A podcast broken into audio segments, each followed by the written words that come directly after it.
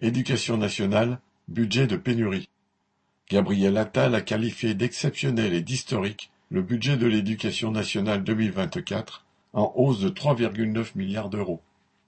Cette augmentation correspond en grande partie aux augmentations de salaire des enseignants déjà annoncées et qui sont loin d'être exceptionnelles.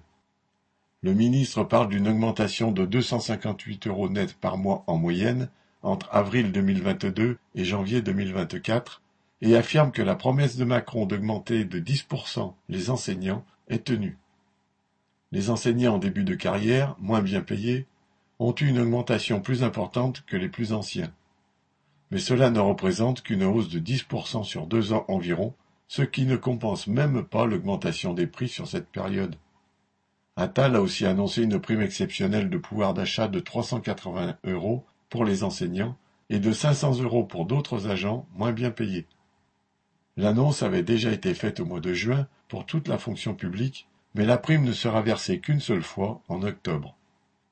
Enfin, le pacte, entre guillemets, qui coûtera près d'un milliard d'euros, n'a rien d'une augmentation de salaire, contrairement à ce qu'affirme le ministre, puisqu'il consiste à accepter du travail supplémentaire pour être payé plus. Le budget prévoit aussi la suppression de 2500 postes d'enseignants, sous prétexte de la diminution attendue du nombre d'élèves.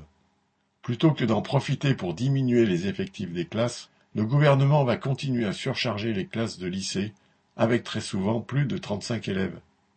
À défaut d'annoncer des moyens supplémentaires, Attal a vanté les mérites du SNU qu'il entend développer où 80 000 élèves pourront apprendre à saluer le drapeau et à entendre des discours à la gloire de l'unité nationale de l'armée française afin de les préparer aux futures guerres de haute intensité entre guillemets que prévoit le gouvernement.